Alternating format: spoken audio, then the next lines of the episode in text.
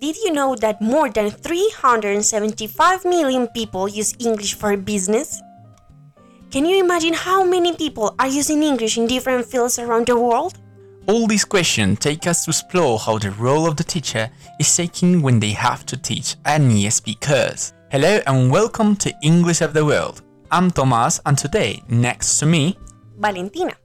we are forming teachers at Universidad Católica de Oriente and we'll be enchanted to present to you guys the challenges and strategies to deal with listening from our perspective and our guests' perspective too. First, we need to arise the differences between English for specific purposes, ESP, and English as a foreign language, EFL, so that we can choose the adequate approach with our students.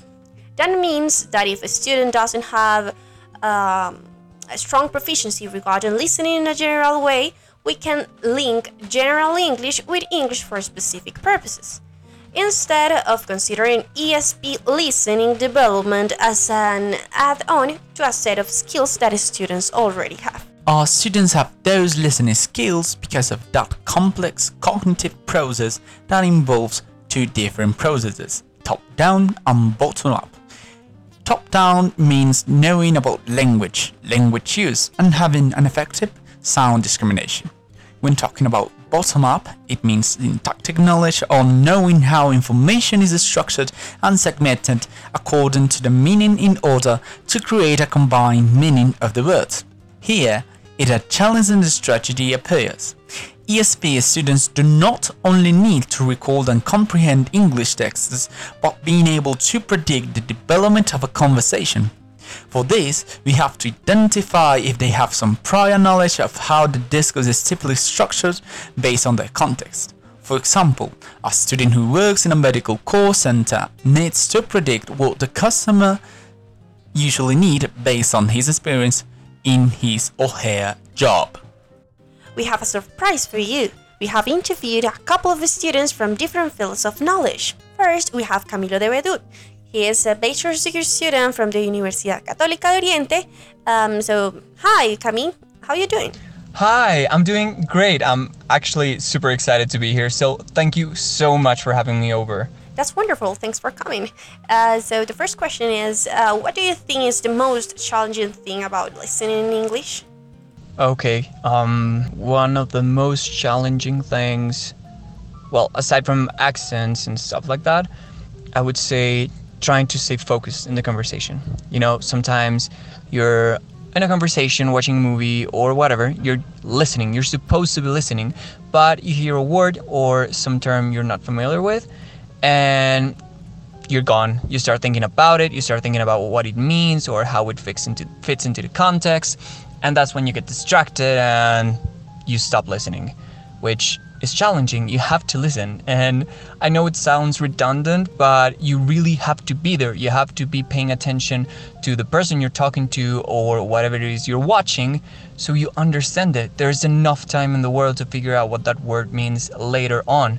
Or maybe if you're in a situation where you can like interrupt a person and ask what they mean by that word and whatnot, go ahead. But first of all, you have to listen, especially if you're in a situation where you cannot stop. Oh, that's a great point. Uh, so, keeping up with the questions, um, what strategies do you use to improve your English skills and why? Okay, so the strategies I use to improve my listening skills, mm, it's probably a little bit repetitive, but I think you just have to practice. Practice is everything. You just have to like get involved, especially if you're learning a language try playing some music in that specific language you're learning or watching movies from that country in their original language. Um, I guess that's it. You just have to practice, practice, and get involved with maybe people who speak the language and are very fluent in it. Just as much as you practice, the easier it's going to be for you in the long run. Thank you very much. So now the last one for you. Um, do you consider that it's easier listening about topics related to your preferences, or do you think you can understand almost every topic, and why?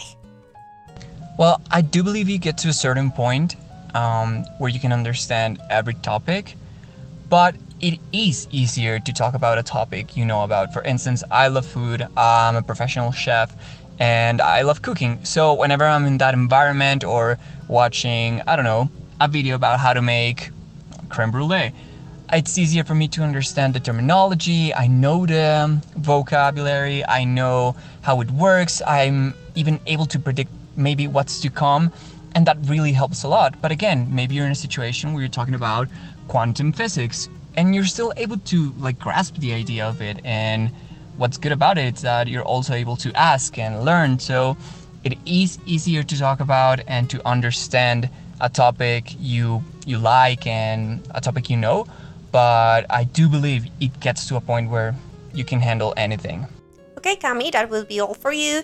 Uh, thanks for coming. Thanks for your answers. Um, see you later. Have a good day. thank you so much for having me over And now we are really glad to invite Joan Bidja.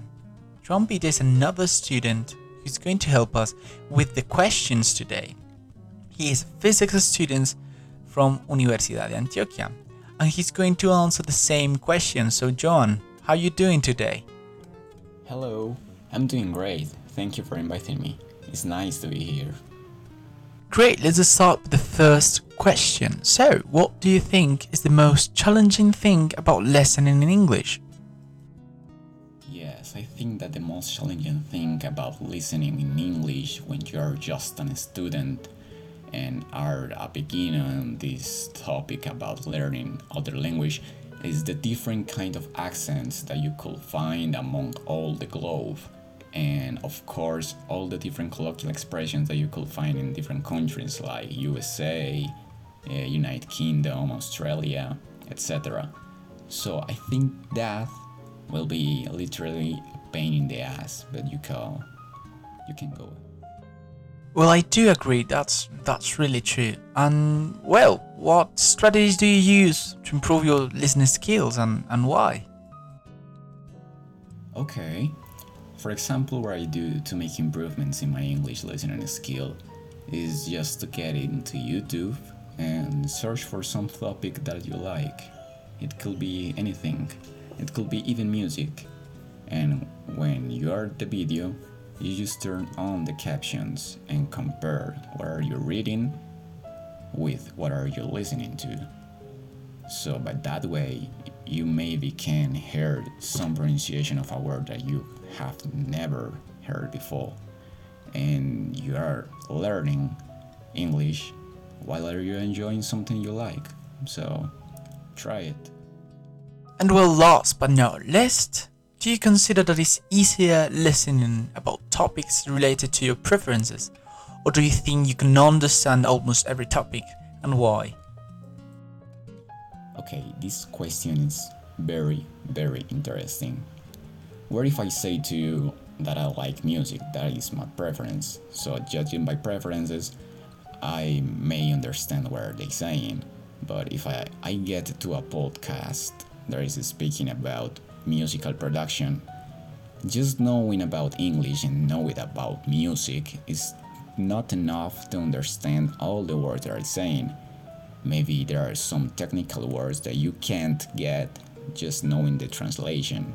They has a meaning behind just the word. So it could be a pretty interesting situation where you are listening to something that you like but you can't understand at all because in that profession or in that topic they used to create some specific words to say something. So, yeah, that could be very interesting. Wow, such a great point. I believe it's really enhancing our conversation here. I believe we can now get to the conclusions. But firstly, thank you for coming, John. It was great to have you here. Well, I'm very glad to being invited to this podcast. So thank you to all. It was very funny to answer to your questions. And goodbye. With the interview, we got some main points in contrast. As a point of information, Camille is someone who has already experienced English for a while. Um, he has worked as a simultaneous translator in a medical environment, therefore, we can pinpoint different challenges. Where John saw an obstacle with technical words, Camilo saw an opportunity to understand using his experience.